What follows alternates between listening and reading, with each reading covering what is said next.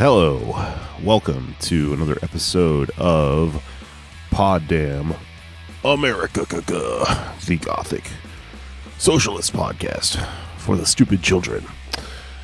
That's you. Hi, this is Jake. I'm alone today. Anders Lee is not here. I'm on the road.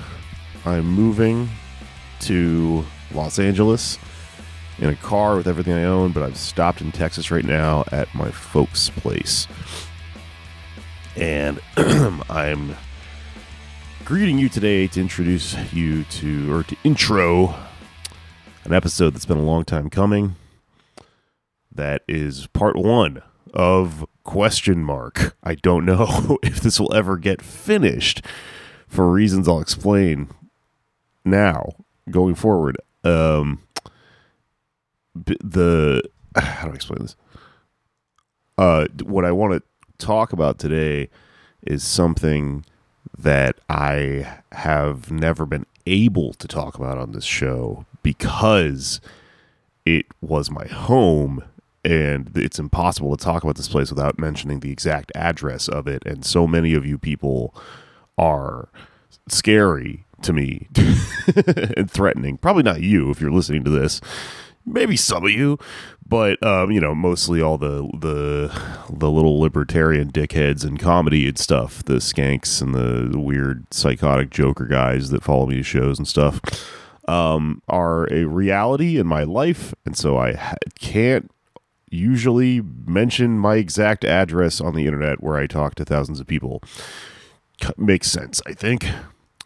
But this last week, I left this place, and it was sort of destroyed, so it's in the past, and now we can talk out in the open about the building that I lived in for the entire last 10 years that I lived in New York City, which is called 538 because it is, the address is 538 Johnson Avenue in Brooklyn, in a part of town some people refer to as Bushwick, some people refer to as East Williamsburg, but actually is neither. It's in a place called a North Brooklyn Industrial Business Zone. There's a Bushwick mural next door, so people call it Bushwick. It's colloquially Bushwick, but it was right up at the top of it when, if you live in New York City and you ever find yourself in that neighborhood, if you get to the top of Bushwick or you get to the east point of East Williamsburg, things will devolve into warehouses, junkyards. There's kind of like some water and some barges and stuff. It's fucking great. It's real New York shit. It looks like the background of a Street Fighter level everywhere you go. There's really cool graffiti everywhere. That's where I was lucky enough to land when I moved to New York and to live for the entirety of the end of the life of the building, it seems. There's still some people hanging on in there, I think. There's still some art spaces and stuff, but the life of the building existed in the second floor, in my opinion, which was covered in graffiti. It was common enough in the punk scene to where it was kind of a meme. I saw some memes about it floating around online. If you run in the right circles in New York, you might have seen them. Shows happened there a lot of cool things happened there. It was a place where people found themselves able to survive because, for economic reasons, because enough people could pile into a space, share it, split the rent, and live who normally wouldn't be able to live in New York and survive in New York City. It was a place where a lot of incredible punk shows happened. A lot of interesting people lived in the building. Here and there I'd see somebody and go, holy shit, I think that was like the guy from the Casualties or whatever. In its early days, which we're going to talk about today, it was a couple of odd different types of factories. Then later on, it turned into a loft, a semi-legal situation that allowed artists to be somewhat autonomous. That eventually turned into the 538 that I moved into, and eventually it was the site of you know, of a struggle for justice and for autonomy, for a fucking place to live in this city and in this goddamn expensive world. A struggle that played out, and, you know, there were varying results for different people, different actors and different players, depending on what decisions they made. And, you know, I think ultimately we failed in a lot of ways to come together and to collectively protect the situation we were in. And we were also crushed under the boot of the ruling class and the people who owned the damn building. It's a sad story. I myself made it out by the skin of my teeth pretty well. That's why I'm moving to Los Angeles. The story of what happened in our apartment is pretty funny, and I think if we have time, we'll get into it. If I can get anyone to come on and talk with me about it, or maybe I'll just tell it to you. But it's a lot of crazy,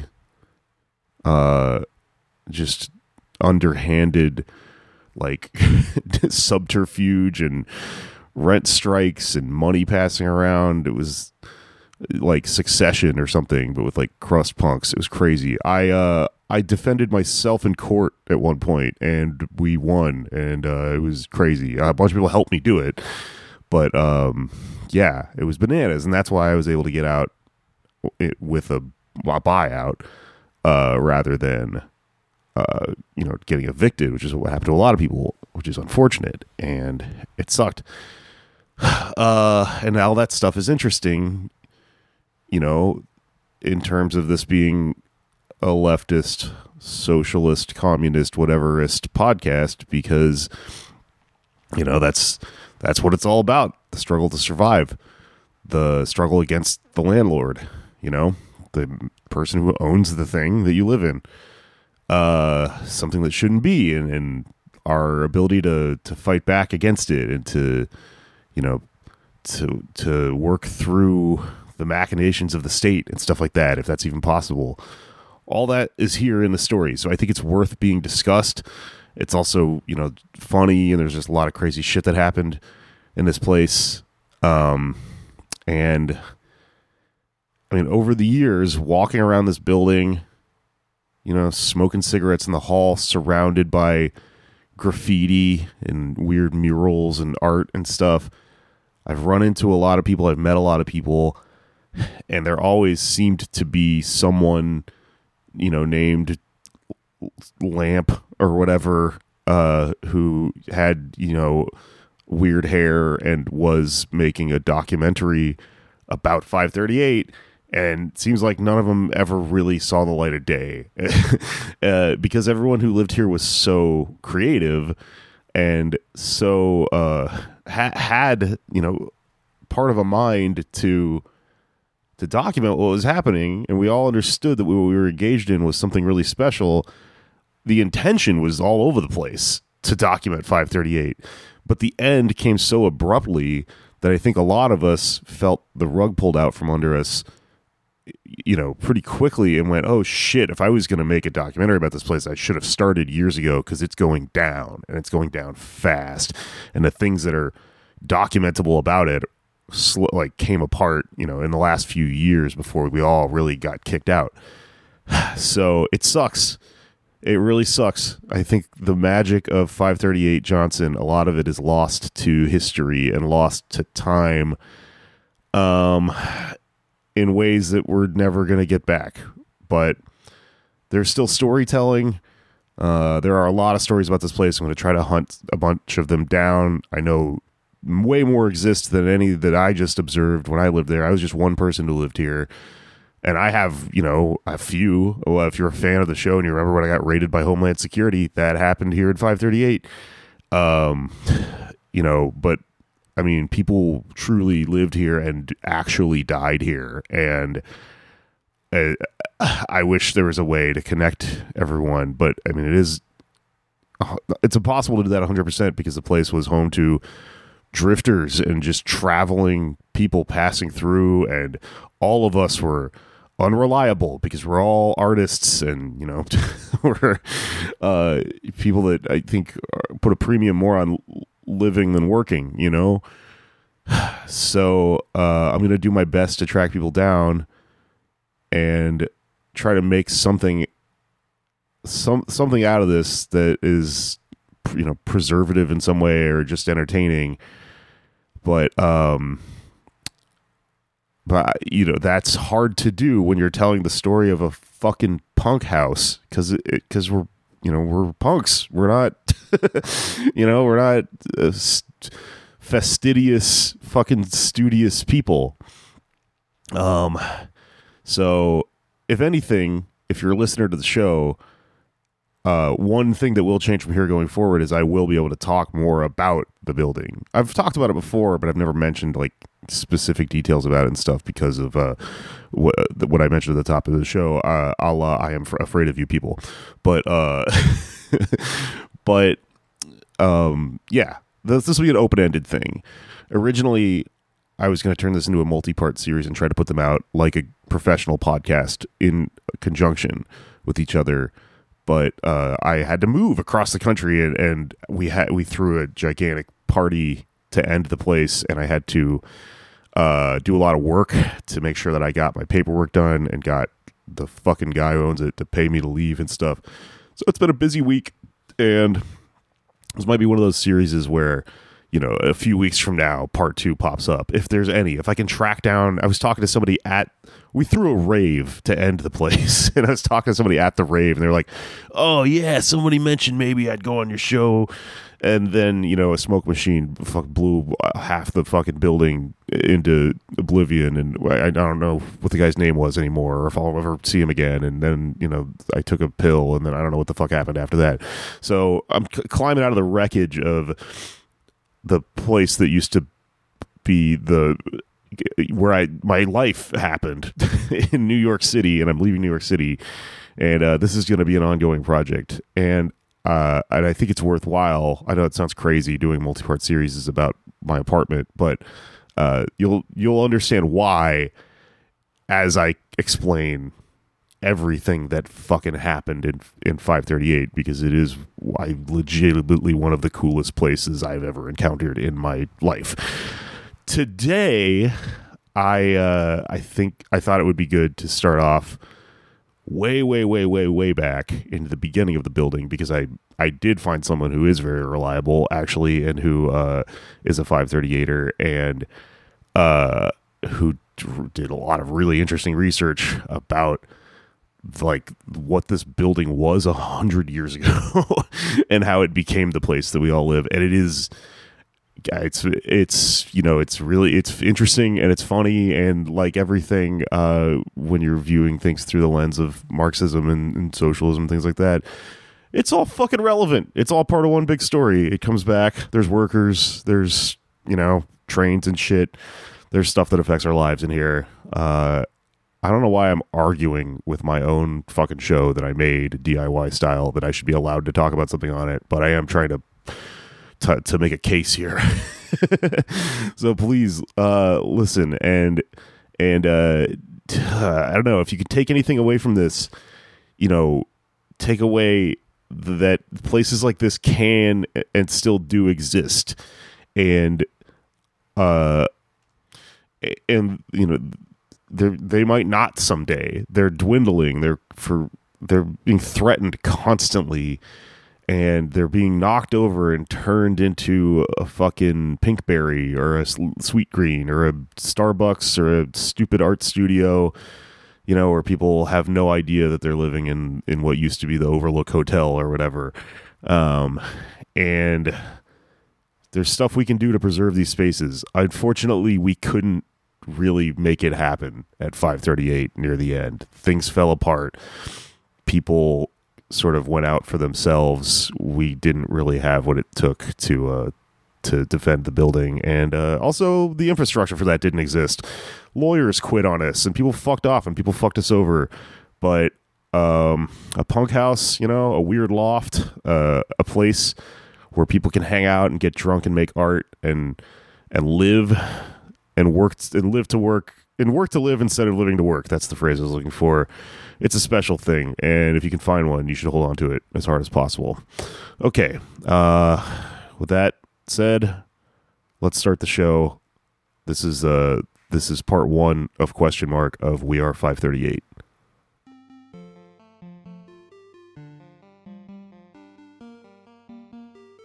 Lock them into positions of hopelessness and helplessness. The government gives them the drugs, builds bigger prisons, passes a three-strike law, and then wants us to sing God Bless America. No, no, no, not God Bless America.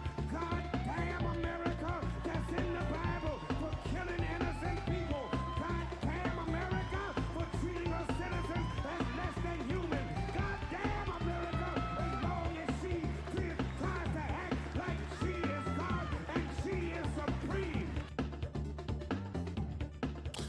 Okay, I am now speaking with Bryan Sears, extraordinaire, resident of 538 Johnson, artist, maker of things. I don't know exactly yeah. how to title you. You seem like you do. Don't title me. I'm not entitled. Yeah, you seem like you wear many hats, as far as I can tell. I brought you a hat. You did, yeah. Yes. Probably a 538 Johnson hat. It's so cool. Okay, so the reason that I wanted to talk to you, and the reason I brought you on the show to talk about 538 is because you are a bit of a historian of the building, it seems. Yes, I became obsessed with the building. A lot of people did, and I definitely did, but I dug into the building. Not so much the people. I think the people remain a mystery because the people here now came and went. And a lot of us were very private. Yeah. But the building, if you got on the internet, there was a lot of information you could find. And a couple of my friends got a newspaper.com subscription. And as well, you know, as observing the building itself and just scouring the internet for any images. And you know, we got into train blogs. I mean, there's all this niche shit that we got into. Yeah. Because we'd be looking at some fragment of the building and being like, why is that like that? Why is that? Was that a loading dock? You know, that kind of stuff. Right. Because there's like those, like on the sidewalk outside, there's just like, you can see the railroad track that they like paved over, kind of cracking up out of the sidewalk. There used to be something called the Varick Freight Yard, which is over where that giant monolithic one-story warehouse is. You know what I'm talking about? Yeah. On Varick. That whole property was a train yard until about the late 60s, I think. And the LIR had something called the Evergreen Branch that went through here. This neighborhood has, if you look at the buildings. In fact, the Cobra Club, I'm not kidding, the Cobra Club's shape, how that little courtyard there is kind of skewed like that, and yeah. the building itself is kind of skewed. It's because there used to be, and we found a bunch of maps that showed this, there used to be a road that went through, that was that courtyard, that little outdoor area. Shit. Was a road there.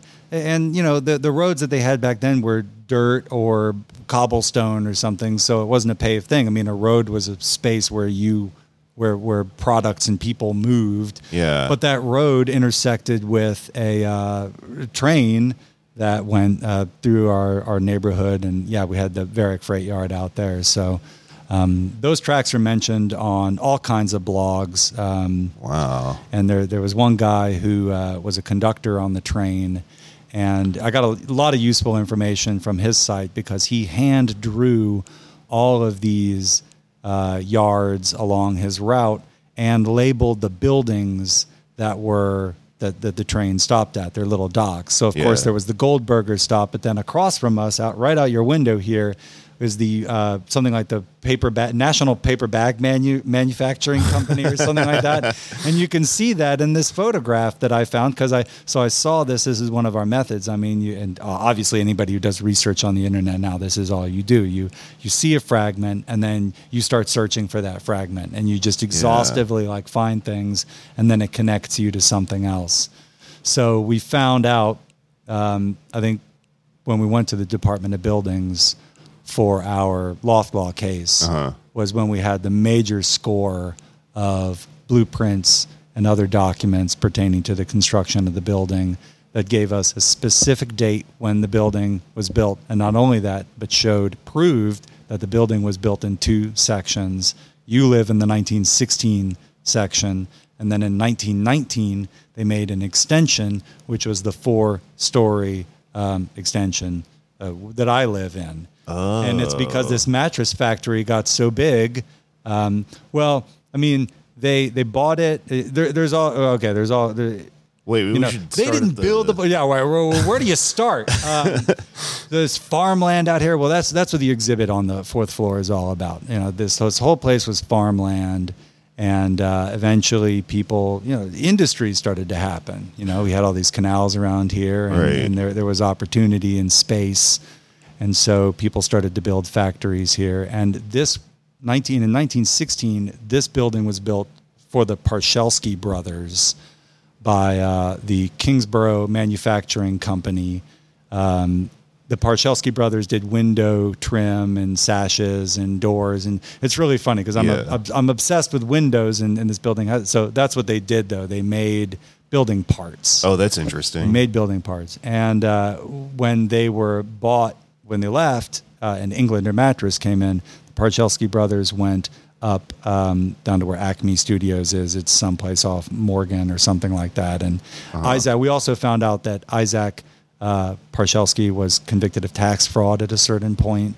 All these sordid tales. Yeah, cool. Very 538. Right. I mean, but we really did. People were murdered around our neighborhood. So we found these old articles. A woman was burned. Like the headline was "Woman Burned to Death," because she was picking cinders from a dump at the corner of Varick and Johnson, which is where the 75 Stewart, the extension is right now. So in 1916, this building was here, but where I live was just a big open lot, a dump. Okay. And they used to do that for heat. They would scour the dump for hot coals, and then they'd take them home, and they'd warm themselves with them. And so this woman's clothes caught fire doing this. And I was like, what do you mean picking embers? Oh, literally like... That's why, picking embers. Yeah, like hot coals. And being like, I'm going to put these hot coals in my... Like, Mr. Scrooge, you'll have to get the hot coals from the dump again. That's so like Dickensian. Exactly. So she caught fire and tried to jump into the Newton Creek, but I guess it wasn't much of a creek, or she couldn't get there. The newspaper wasn't that explicit, but they said that a couple of men tried to help her, but they lost their presence of mind. That's what it says. Old newspapers are so funny. Yeah. That's another thing. The wording in a lot of the articles was hilarious. 1916 built, 1919 Englander mattress, which still exists today. I don't know how much tax fraud they're into. But they exist as a company, and we contacted them to see if they could tell us anything about the building. But they said they had a massive fire at some point, and a lot of their historical records were gone. They couldn't help us. Actually, the sponsor of this podcast, Englander Spring Mattresses. Get yourself an Englander mattress. Spring off, yeah. Use code Flaming Woman. Spring me, so they were getting kicked out of the Bush terminals. It's another factory complex, and I really don't want to give any misinformation here, and I'm kind of blanking on where it is. It's not a problem on this podcast. But, great. Okay. So it's the Sunnyside Industrial Park is the only thing that's coming to mind, although that's not what it is. Sunset Park and Sunnyside, but it's on it's past the Navy Yard and down in that Red Hook area. But anyway, it's a big deal. They were getting kicked out because the Army wanted their building for World War I. And there was a weird exchange that happened. The Army wanted it, so they moved out. But then the Army was like, we don't really need this. And so they ended up with two properties or something.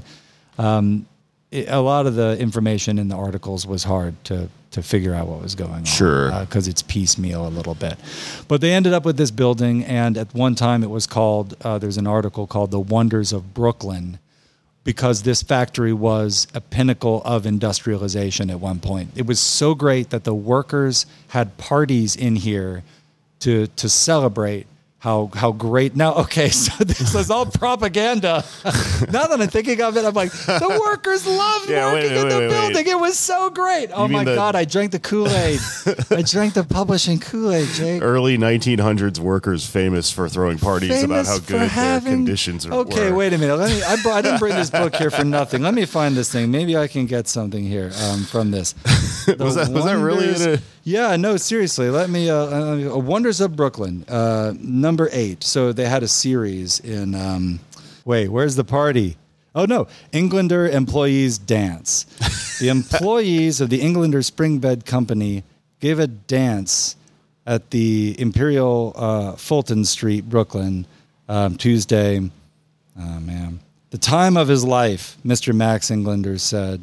Getting together the employees of the Englander Springbed Company is the happy augury of their rejoicing over the improved conditions brought since the occupancy of the new modern model factory building. I didn't bring my reading glasses, and it's dark as a tomb in this place, which is all right. But the getting together of the employees, they celebrated that this is a modern factory building. So you're right, though. It's really suspicious. I mean, it's Brooklyn, the most advanced building, equipped in the best manner and having the welfare of the employees the first consideration. So they were saying it. Interesting. And we don't, but really looking around, I mean, the reason it's all these windows, it's really well ventilated. I mean, I know they had to work. But light could get in here on every side. All the windows are double hung, let the heat out. There's drainage on every floor. I don't know if you've noticed this, but there are these little black boxes that we thought might be lighting outlets or something that are about halfway up on the outside of the building, and they're called scuppers. And they were for the water to flow out. I guess they would hose off the machines or something, and. Wow. It's a mystery, So we looked at all these photographs of all these people in these factories, and we didn't really find any photographs of 538 inside. But there were plenty of other examples of factories at the time. The ladies looked very nice. I mean, they were all put together.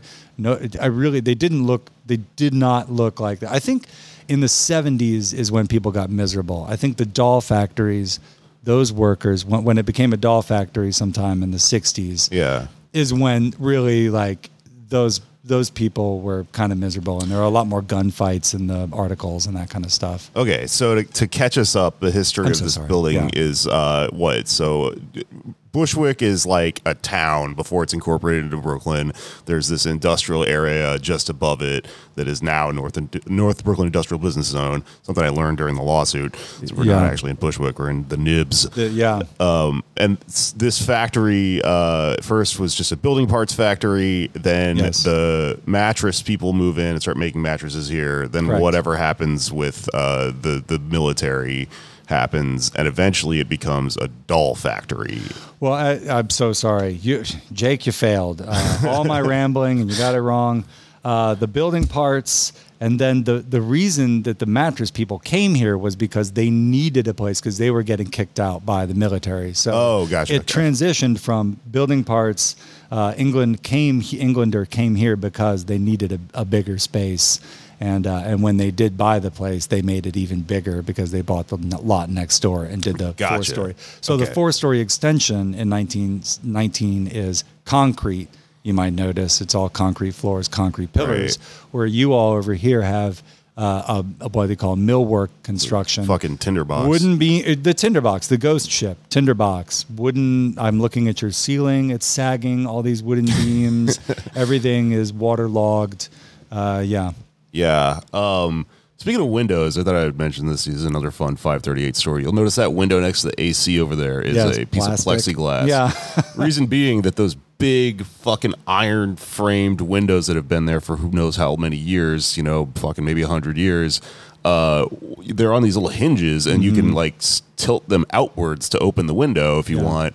But they're rusted to death because they've been there for 100 years. So one of my roommates one time went to open that one, and it snapped and it fell, and the loudest sound I've ever heard in my life fucking happened. And it was insane because all of the glass, the thick glass, like shattered from the, you know, from the fall. But it would like, it was still lined the frame in like these jagged little forms, like a cartoon or something. Yeah. I had it here. I kept it here for a long time just because it looked so weird. A fragment, yes. But eventually we threw it out. So it fell out. Outward. I mean, it fell in or fell out? It fell out. Okay. And like, I mean, if you somebody brought had been, it back in is what you're saying. Yeah, we went downstairs. You went down and got it. Okay. You're like, I want that. Yeah. That's cool. It was weird and it looked cool. But I mean, if it had fallen on someone, they'd have been dead instantly. Yeah. Like it was the most dangerous thing I've seen. Yeah, and then they, you know, our fucking slumlord threw a piece of plexiglass in there, and it's been in there for like 5 years. Many pieces of plexiglass in the windows around the building. Yep.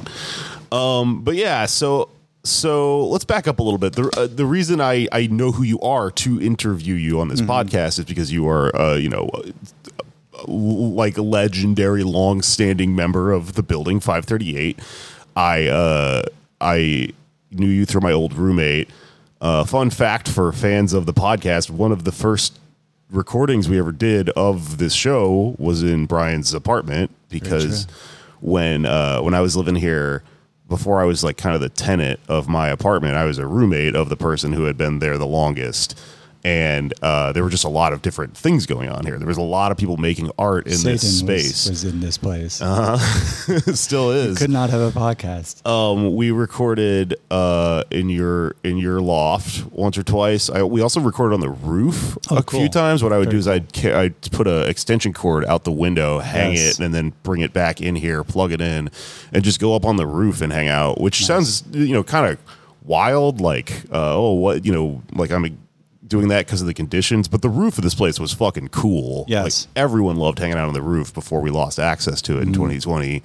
There's pictures of it. It's sort of like one of those, graffiti like art pieces almost. Looks like a level in a Tony Hawk Pro Skater or something. It wasn't 5 points, but it was an outlaw 5 points. It never got curated or monitored or protected. So everything that was on the building was done by amateurs, some professionals, I think, some people who were good or talented or whatever, I'm sure did it. But a lot of people were learning, I think. So it was changing all the time. And so you had a lot of messy shit that was overlapping. But every once in a while, actually quite often there would be great pieces. But really the whole thing was covered in messy shit. Yeah. And then there were cool pieces that would come up on top of the messy shit. Yeah, I mean, like one of the most famous ones is whoever went up on the side of the building and put that like witch hand. The Yugo girl. Yeah, yes. You can see it like from the street, just like driving by. And when they paint that over, it's going to be really sad. They've been painting up. You probably know the whole exterior of the building is getting refreshed. Yeah, so they're painting over it. There's been a lot of it's fucking over moments for me when they put a city bike thing outside like a few years ago. I was like, oh, that's a bad sign, man. But anyways, all that to say, then, a few years ago, I remember going upstairs to a party in your place and you had put together this like exhibit about the history of the building that we've been talking about.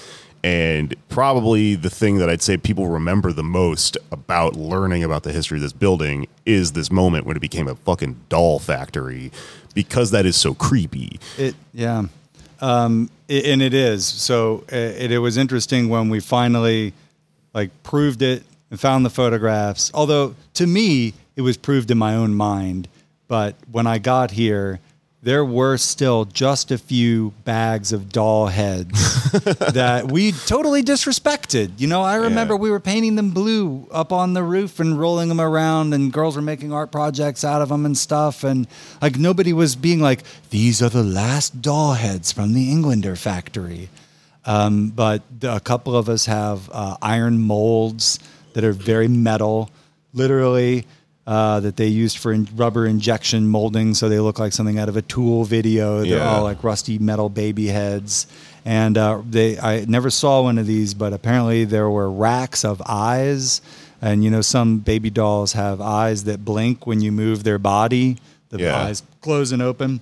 Well, when they manufacture these things, apparently they did them on sprues. So you would have a rack of hundreds of eyes, and they'd all blink when you tilted these things.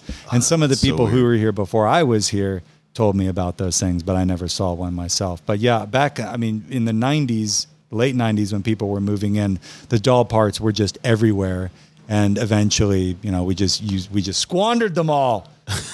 Well, I mean, all the doll parts. You probably didn't know the significance of them. Well, I mean, it is just a stupid look. England, I mean, like Englander, Goldberger doll does still exist. There's a huge collector group out there, but nobody is collecting parts of Englander doll head, you know, dolls. It's like you get the whole doll and it's worth something, but a foot isn't worth anything except to somebody who's fetishizing what we call the building.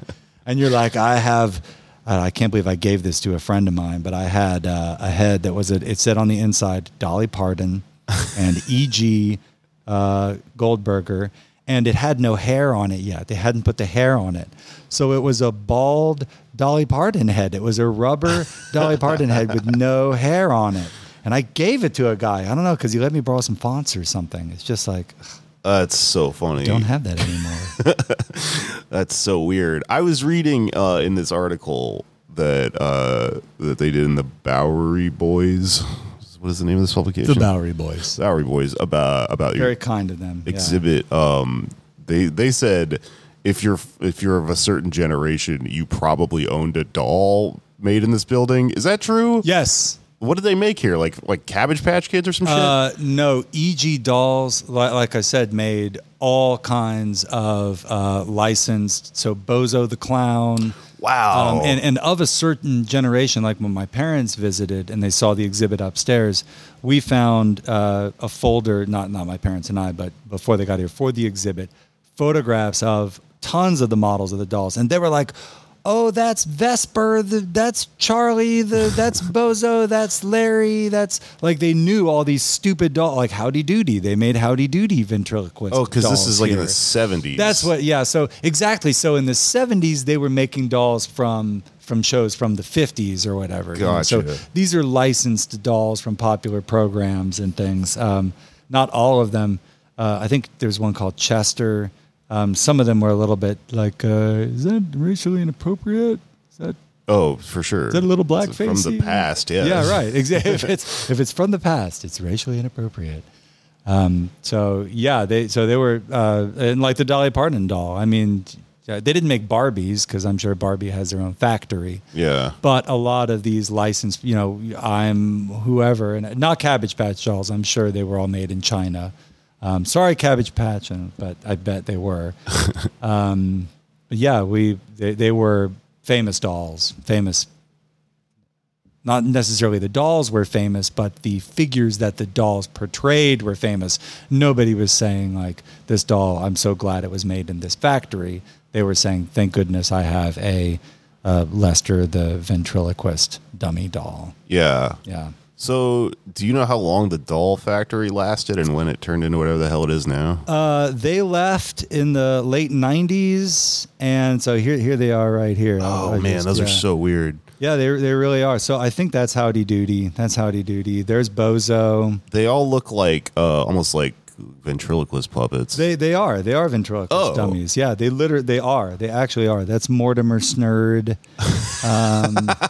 That's crazy. Orthodox Jewish. Well, I love some of these other ones because they made baby dolls. So this one is called Soft Tina. They were actually revolutionary. They invented a few things. This one is headlined as the soft, tender touch of a real baby. And it says a doll that's all soft from head to toe, washable, tubbable, drinks, and wets. So they pioneered wetting, squeeze and wetting technology. There's a couple of patents that we found where you squeeze the doll and the head and the arms would close on you. I think the alien doll in the 70s also did that. Crazy. Some of the other, I got to find some of these because they're really, there's one of these advertisements where this old man is holding the doll up to his face and she's kind of petting his cheek. And he says something like, oh my God, baby, your act will wow the customers. There it is. Yeah. And so she's a puppetrina. She's a walking action doll or something like that. The big doll for action. So she's supersized and she moves. Yeah. All of these look like haunted shit in the movie Poltergeist. It's like what came first? creepy dolls or like feeling like they're haunted. You know what I mean? Like what made the dolls? Is it the uncanny valley? It's like these things are, they look super lifelike. So I think that's where people get spooked by them because they're obviously not, but their eyes blink and they wet themselves. It's so weird. I mean, it is probably like, yeah, it's retroactive. Like at the time, this was probably. Like, look at that. I mean, that looks, that, does that look cute or does that look fucking terrifying? It looks terrifying. So all my friends, all of people have, another certain generation look at these things and they go, those are fucking creepy. Yeah. But at the time, these people were like, they're adorable. They're silky hair. I'm going to give one to my kid. The racial stuff is really funny too. Just to go back a second, what was the name of that Jewish one? Mortimer Snerd. For the listener, this is a picture of like a ventriloquist puppet, but he's got like Orthodox Jewish headwear. Well, like no. He's in a top hat. That's a monocle and top hat. So that's a monocle. Sorry. Yeah, dude, I see that now. That does look like Payas. Okay.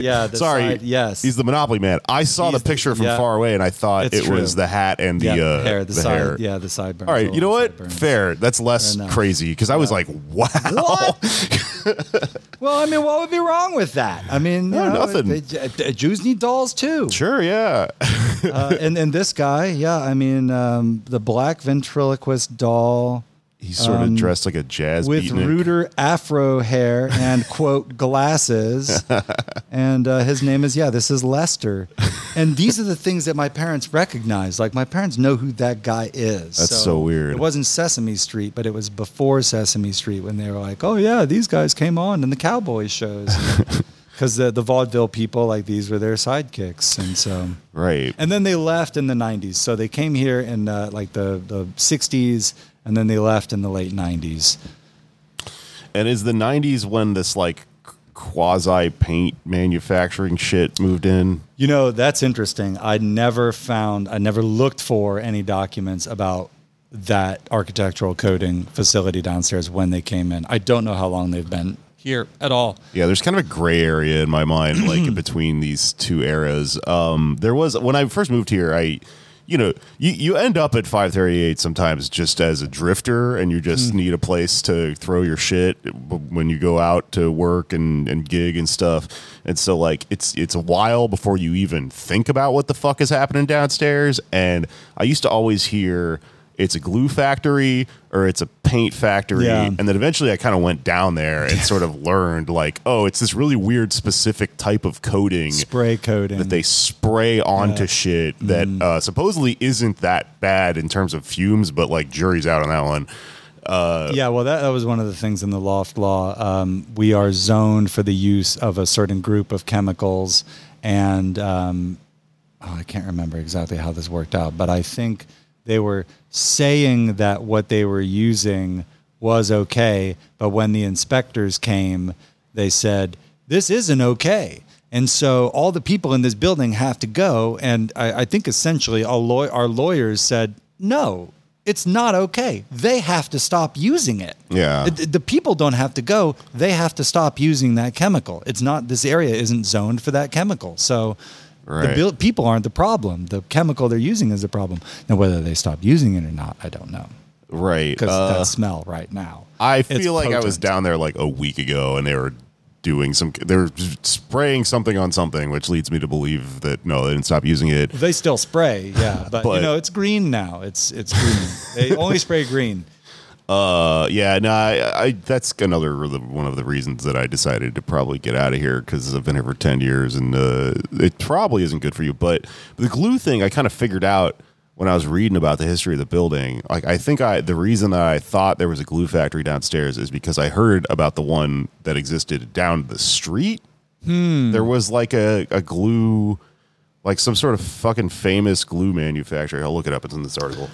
Oh, that's interesting. So it says in that article, Bushwick has always been defined by production from the farms, from factories. For instance, Peter Cooper built his considerable fortune from a massive glue manufacturing plant. Wow. Located just a few blocks from the location where 538 Johnson was built. That's interesting. You know, we've looked at a lot of maps. There are these things called the Sanborn fire maps, where they went out and they documented all of the people who are on the lots and what businesses were there. So we found a lot of, there's a belt, I think the active space, which is on 566 Johnson, that gray building over there with all the artist spaces in it now. Mm-hmm. That was some kind of Belgian fur dyeing company. The place where Vita is right now, that huge smokestack out back, that was a foundry, some guy called E.T. Trotter. Edison apparently had a shop somewhere north of here, not too far. Thomas Edison. Thomas Edison. Wow. Yeah. I mean, it, 1916. I mean, it was, those are the times. Yeah. Imagining this neighborhood like 100 years ago is really interesting because, this was, one of the first kind of industrial zones of its kind. Literally, yeah, it was. And also, New York is really interesting because there used to be an entirely different set of trains and stuff that ran around. Like I used to work at a bar on the Lower East Side that had the what do you call them? The things that hold up the fucking platform. I don't know.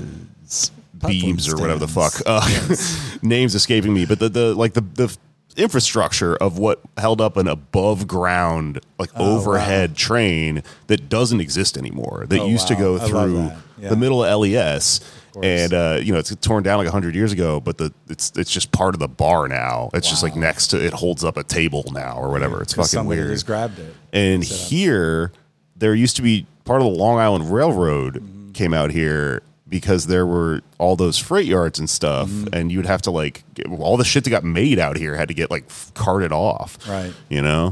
So I don't know. It's weird to think about that now, because you go outside and now it's that nightclub is across the street in an old hangar. And there's garbage trucks, so it's still a little industrial, but it's basically Roberta's and graffiti. Well, we still make cement in the neighborhood. That's right. Good old Brooklyn, Bushwick, North Industrial Business Zone cement. And, I think as far as I remember, one of the talking points of us potentially getting kicked out was that kicking loft law dwellers out of their homes is not going to bring manufacturing back to Bushwick. Right. And I guess it didn't really bring manufacturing back, but they brought artist spaces. I mean, there's money to be made. Another kind of, I don't know, you're making money off of people who live here or people who rent the space. I don't know. They just don't want people having control over the units in any way, I guess. That was a really stupid, made up conflict. When Julia Salazar was working against us, someone had convinced her that having, quote unquote hipsters gentrifying living in these buildings was somehow in conflict with the workers downstairs. But that's why, if you want to run for office as a socialist, I think you should do your homework first, because that's socialism 101 is it's workers and tenants against the boss and the landlord, not workers versus tenants, man. I do want to say that we might be totally ignorant of the things that really are going on in the neighborhood. So there probably is plenty of manufacturing that technically downstairs the spray coating is that manufacturing of some kind? I mean, it's right beneath us. So they're still making things around here. I mean, there's the brewery, there's whiskey, there's roasting going on. Yeah, so. I met the guy that runs that the whiskey distillery down the street. He came into my bar one time. Where's your what bar? I used to work on the Lower East Side at Marshall Stack. Oh, okay. But I quit. There's a place called Marshall Stack. Yeah. And now Netflix is in the neighborhood. Right. Is that manufacturing? That's manufacturing something, man. So yeah, there's still a lot going on here. Oh, there's the what we call the Nightmare Factory at 1201 Flushing Avenue, which is the long place that used to be a telephone booth manufacturing place, but now it's a processing plant for food of some kind. It's got a lot of Asian writing all over it. Yeah, and I think the place is called the New Century Meat Corporation, Global Foods. peaking products, but you don't really know what's going on. No, there's definitely stuff being made around here. I can't remember if we just stepped on ourselves and said that there isn't, but there's just different shit. Well, what were we thinking of? Yeah, right. Well, we were thinking of like ships or all the metal that built Soho, like that kind of crap. Like the really big things. The industrial stuff. Like the shit that was, because they did that. I think they called this the cradle of the industrial movement or something. A cradle of the, I just forgot my history term, but it's where this was the powerhouse, not necessarily this building or this neighborhood, but all of the Newton Creek coming in all of its channels and canals into this area in North Brooklyn. Yeah, this is where they made all the steel. This is where they made those things that built Soho, that built other places. So yeah, I mean that stuff moving is just a byproduct of like the it's already shift done in the American economy. Yeah, like right. First of all, we made everything. Built the buildings, and then second of all, that sort of manufacturing got outsourced with buildings, trade agreements and stuff to other countries and shit like that. Yeah. But no, that's a good point. I mean, there still is a ton of shit being made around here. Yeah. It's just different. Like, because I was reading about that glue factory, and they said that one thing that you would see is hooves just around, strewn around the neighborhood, because like rotting animal carcasses because they would use hooves to make glue. Yeah. And so it was just, insane shit from the past. But that's not that different from what it's like today, because in some of those meat processing plants, I swear to God, you can hear animals. They used to say you could see blood coming out of the Nightmare Factory. I haven't seen blood in a long time, but Harrison Street used to be a gruesome place. And it has cleaned up. I think they're using more prepackaged stuff now or something. Well, they're killing them somewhere. It used to be pretty gnarly. I swear, when I first moved here, somebody went, "Shh, be quiet," and then we listened, and they were like, "That's what that is." Like you just hear the sound of like a chicken being slaughtered or something. Well, you might have heard. Is this a prompt? You might have heard the EDB. What was that? The electronic dying bird. Fucking tell me about that. It's called a bird deterrent, a sonic bird deterrent, and. They used to have one out in the FedEx property and the garbage dump. We actually didn't know where it was coming from because the sound bounced all around the buildings around here. But if you listened to it, you could hear that there was a loop. And what it is, because they still make them and use them all over the place. You can hear one down by the World Trade Center. I heard the exact same one. It's a sequence of recordings of birds in distress. Oh my God. So they're being attacked, they're hurt, they're drowning, whatever, they're fighting. And it was like and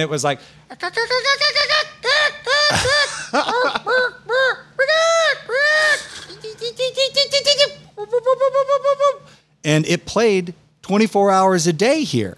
And I just thought it was birds because the loop wasn't like I just did it, but it sounded like fighting seagulls or something. There's birds around here. There are.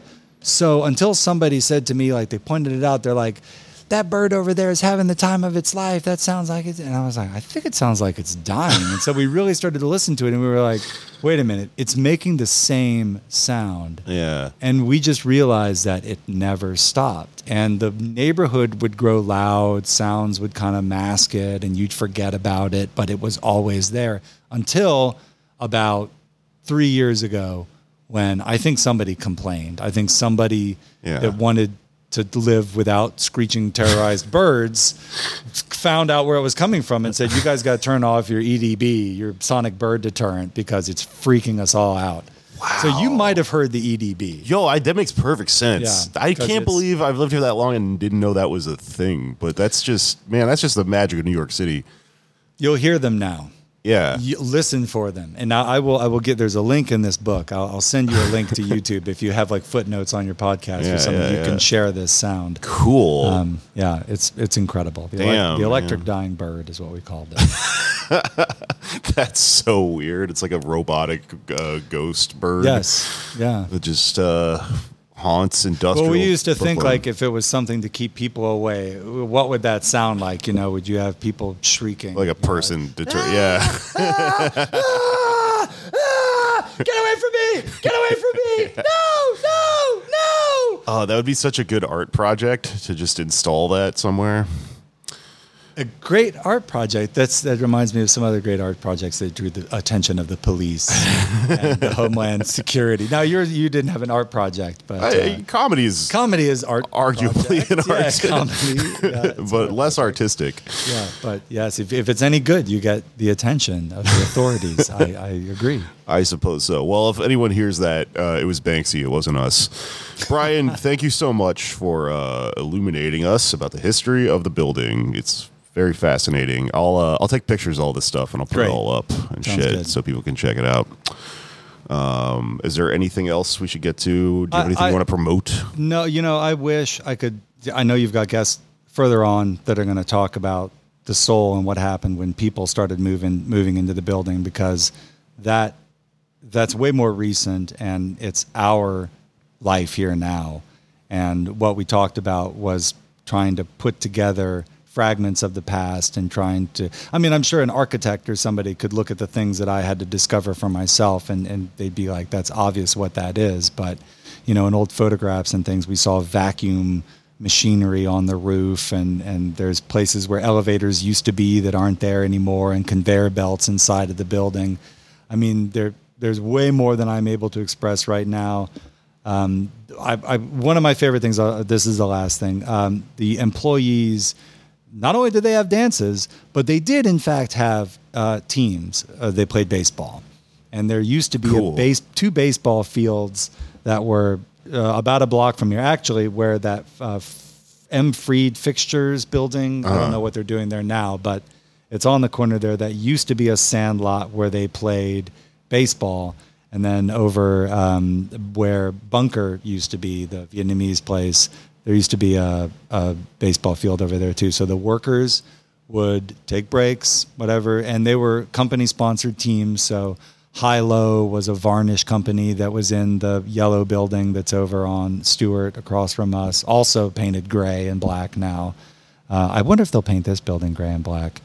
But they had... teams, and they would compete. And one of the stories that I uncovered was this story about a team that was an all-white team, and they were going to play an all-black team. And they knew that the all-black team was going to be better than them. They just knew it for whatever reason. And so they decided to invite this team out. This is in the paper. I did not make this up. No shit. The Brooklyn Daily Eagle was the paper. Now that I'm thinking of it, a lot of these are sourced from the Brooklyn Daily. So they invited them out to lunch so that they could get them drunk and get them full of food so that they played badly. And they did not work. They still lost. Oh, that's so cool. I don't know if it was the team was going to beat them anyway, but they still beat them, or whether it helped them by being drunk and full of food. But anyway, they did lose the game, and that's in history. That's so good. So these stories are in here, and I wish there was an interesting way other than this book to convey those things. If I could say this book is available on whatever, I would promote that. But we handmade these things, and a lot of it is sourced from other people. So if we started to mass produce them and sell them, we'd get into copyright issues. I gotcha. So you've got to come to if you can get into the building, if you can get into 538 Johnson, there's an exhibit on the 4th floor in the hallways that has all these fascinating stories. A guy got shot because he made fun of somebody's pants. They were too short. And he was getting into the argument, and then they started defending. It was just this horrible quarrel. Some people working in the doll factory were having lunch. Somebody's pants were too short. Somebody else overheard him. Apparently he was a bag man. He would walk around collecting money from businesses. So he had a gun, so he thought he had something to say. And these guys had a gun too. So there was a gunfight. And if you know who Weegee was, I think that was his name. It's a photographer, like a salacious photographer. So lots of bodies used to be in the newspaper and stuff. And so we found an article with not a Weegee photograph, but there's a dead body in the street. And the headline was "Short Pants Jibe Goes Sour." So that's funny. Yeah, the stories were amazing, and I wish I could tell them all. But I didn't mean to wrap up early. If you have more, feel free to rattle them off. Okay, all right, thank you. I will. Let's see how many I can remember offhand. Dead man's friend sees ghost. The rail, when the train used to come through here, It's so funny. I just think people are getting murdered all the time. Sure. On the trains and stuff. It's funny dangerous. How when you think about these, the stories are all in sepia and black and white. Yeah. Well, like an old cartoon, you know, but there's just a vibe back then. I'm sure people were getting murdered. And so the story, and also the fact that this was in a newspaper. Yeah. And not the Enquirer. So it's interesting that they were writing columns about this. Like it's content. This was the social media of the day. This is the content. So a great story, and it's not a short story. I can't remember any of it, except for the fact that this brakeman was found shot in Newton Creek. And then there was a big mystery about it. And so they were interviewing everybody. And one of his friends is like, yeah, you know, it was really crazy. I saw a ghost here a couple of days ago, too. And so there's nothing about that in this story, except like, that's the headline. Dead man's friend saw a ghost, as if they were like, did the ghost have something to do with it? But they don't get into that in the article. They don't start to explore. Maybe was it an apparition of warning? No. Another one was about a sting operation where an ex-Marine, and by the way, all of these stories name the streets. That was one of our criteria. The street name or address had to be an intersection, Varick, Stewart, Johnson. Uh-huh. It had to be like this block. So all of these stories came from this block. So there's an ex-Marine police officer who was dressed up like a lady to troll for muggers, because there was a problem. People were mugging old ladies. And so the headline of this article was "No Way to Treat a Lady," and a lady was in quotes. And it was just about this Marine sergeant turned police officer who dressed up in women's clothing and did everything that I just said. And he got somebody. He got people. It worked. 99 Scott. Okay, so this is a block away. 99 Scott, maybe 2 blocks away. A body was discovered in the basement. Some mafia hit, gunshot in the back of the head. Wow. Yeah.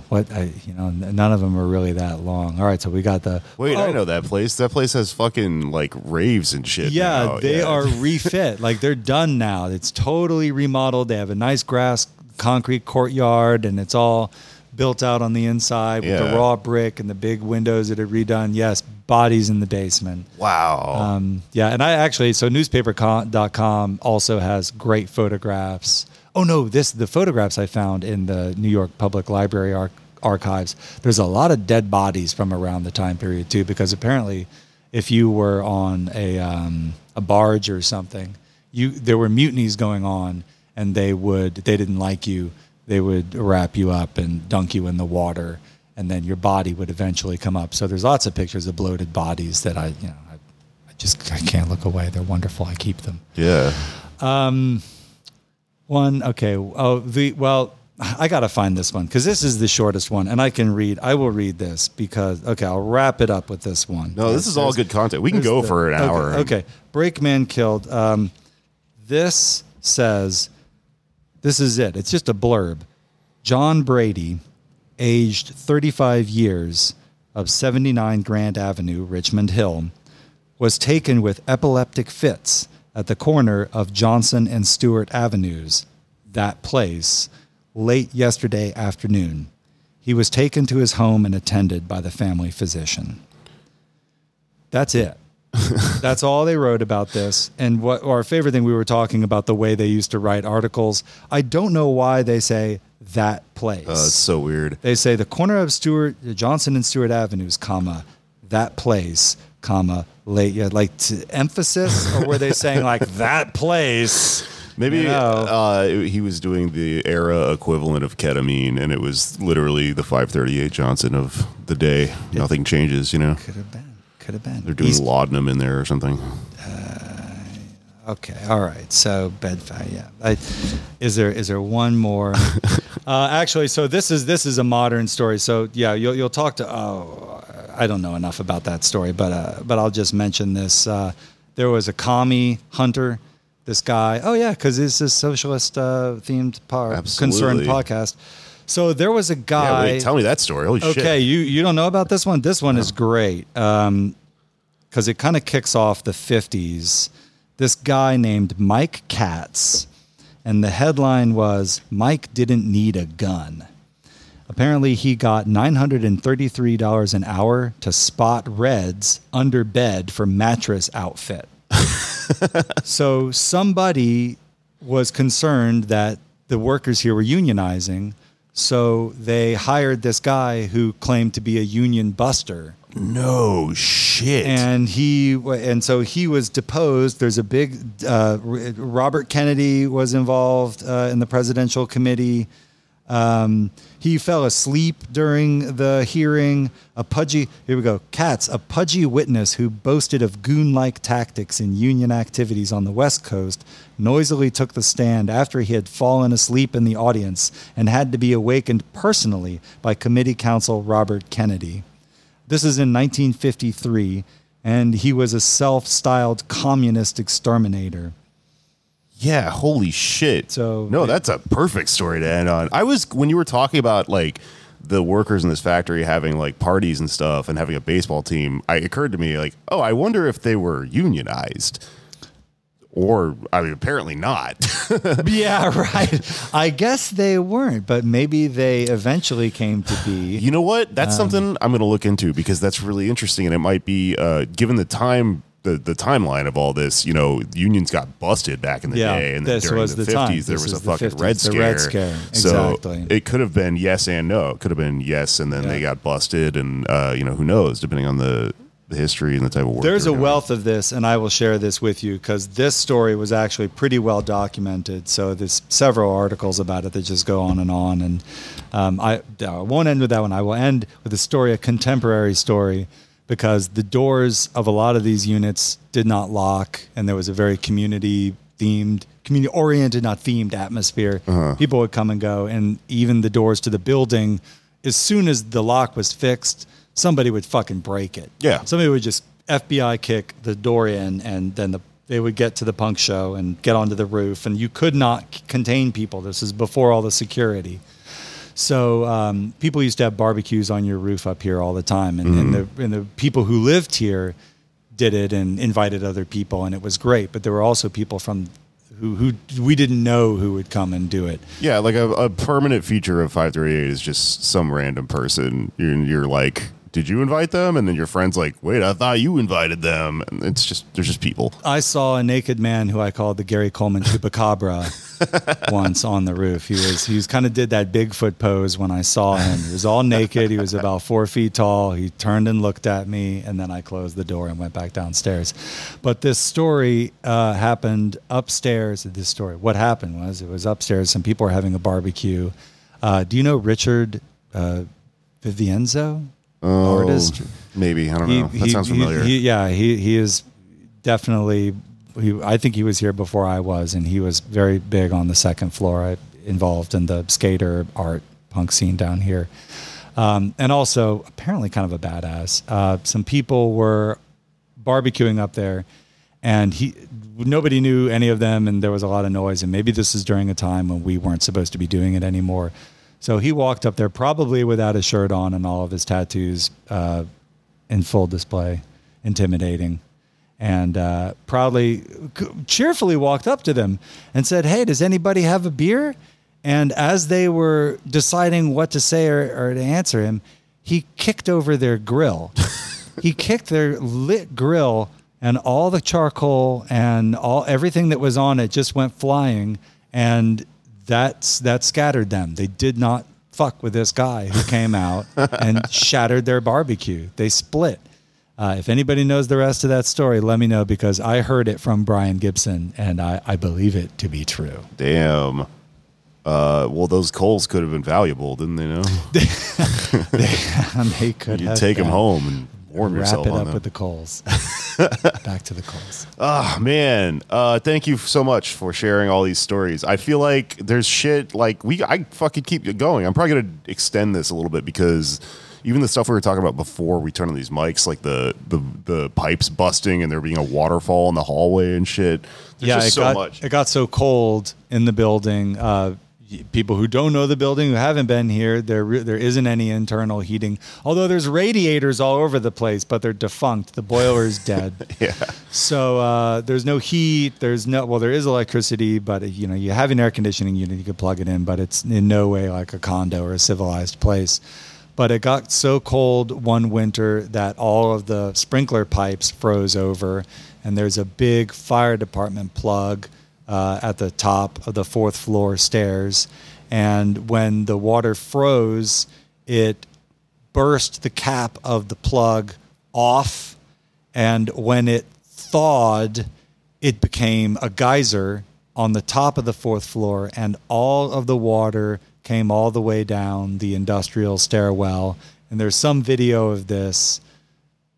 It was, what did you say? It looks like a fucking waterfall. It looks something out of like Narnia or some shit. Yes, right. That was a fantasy novel. That's right. It was like a portal. Like upstairs is the portal to the magic place. I think I might have. It was a waterfall in the building. I might have a video of it because I took a video on my phone and it was it was in my iCloud for a long time. Fucking nuts. It was the weirdest thing I've ever seen. I came home from work that night and the lights were all out because the water ruined everything. So I walked into the hallway and I used my phone as a flashlight. But everyone was in the hallway just partying because we used to all smoke in the hallway and shit too. Yes. And everyone was just drinking and shit.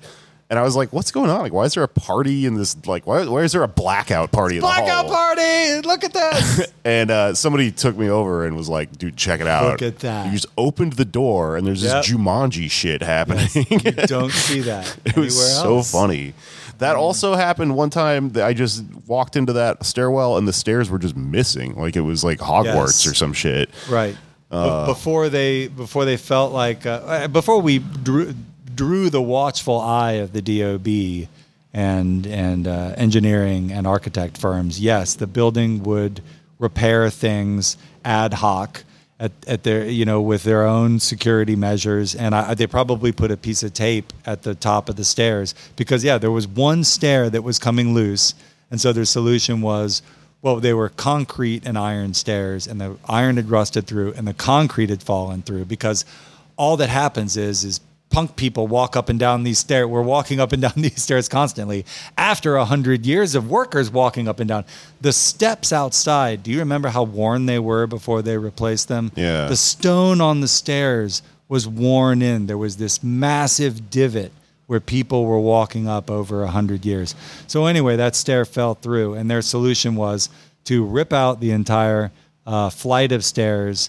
And it took them a couple of days to get in a full iron replacement. And during this time, there were no stairs and there was no barricade. So by the time you came to it, the piece of tape or whatever was gone. So you almost fell off. I did the Mr. Magoo thing where one leg goes out and you're like, whoa. Whoa. Man. Sick. All right. 538. There's a million more of these. Yeah, a million more. We could go forever. Stories. We could do a whole podcast itself. About we should be taking calls. That's the thing. If this were live, we could be taking calls. Maybe I'll take some emails or something. So many free. Yeah, the life and the history and everybody who fucked everybody else in a good way or a bad way or met people or got married here. There's people who met here, got married. Now there's babies up on the fourth floor. I mean, it's kind of incredible. Yeah. Although the one thing that did come to fruition, not manufacturing coming back, but the community was very, they didn't like the fact that these people, us, who were fighting to stay in our places, they said they don't really want to stay here. They want to get the right to stay here and then take their buyouts. So they thought a lot of us were in for this cash grab. Who thought that? Was it? Goddamn. Okay, so there were a couple of community groups that we went to talk to. Oh, I got you. And it wasn't it could have been the people in Salazar's office, because I wasn't here for this. There's a lot I wasn't here for. But there was a big showdown one time when there was supposed to be a meeting over there, but her deputy or something went kind of crazy and said that we were... Or the representatives of the loft organization went kind of crazy. They started calling each other names and you're part of the machine. No, you're part of the machine. You want buyouts. No, you're against people. You're But I don't want to drop the name of any organization, number one, because I really can't remember any of them. But they were community groups, and I remember going and talking to some of them, some people from this floor. Maybe the guy you're going to be talking to next. We went to Albany. We went to community offices around here, talked to some of these groups, and they saw the people that lived in the building, and I think that they kind of had to admit that they genuinely wanted to live here. Yeah, no, we all wanted to stay here. Yeah, you did want to stay. No, I got a buyout, but I money would have rather had the building. Yeah, right. They've made it a miserable. They killed the community that was here. That was their silver bullet. That's their tactic. Yeah, they took away the roof. They put in the security measures. They just made it they killed the social life here. So it's no longer a big party anymore. It's no the party isn't in the building anymore. You almost used to have to not go anywhere because there was always something going on. Like 4th of July was what we called building Christmas. Yeah, because everybody would come up to the roof. It's huge parties. Everybody shooting fire. You might have been working. No, I hung out here on 4th of July. Did, for sure. You were. I worked a lot. I would get home from work sometimes and shit like that would be happening. But still, it would go on all night sometimes. And I would be like, great, because now I'm at the fucking party. Well, that's right. So you had to. I always used to quote the Joker from the 1989 Batman. This isn't decent. People shouldn't live here. I don't know if you remember that. If you don't want noise and you want a quiet existence. And you want to complain about smoking in the halls, thumping, and night drumming.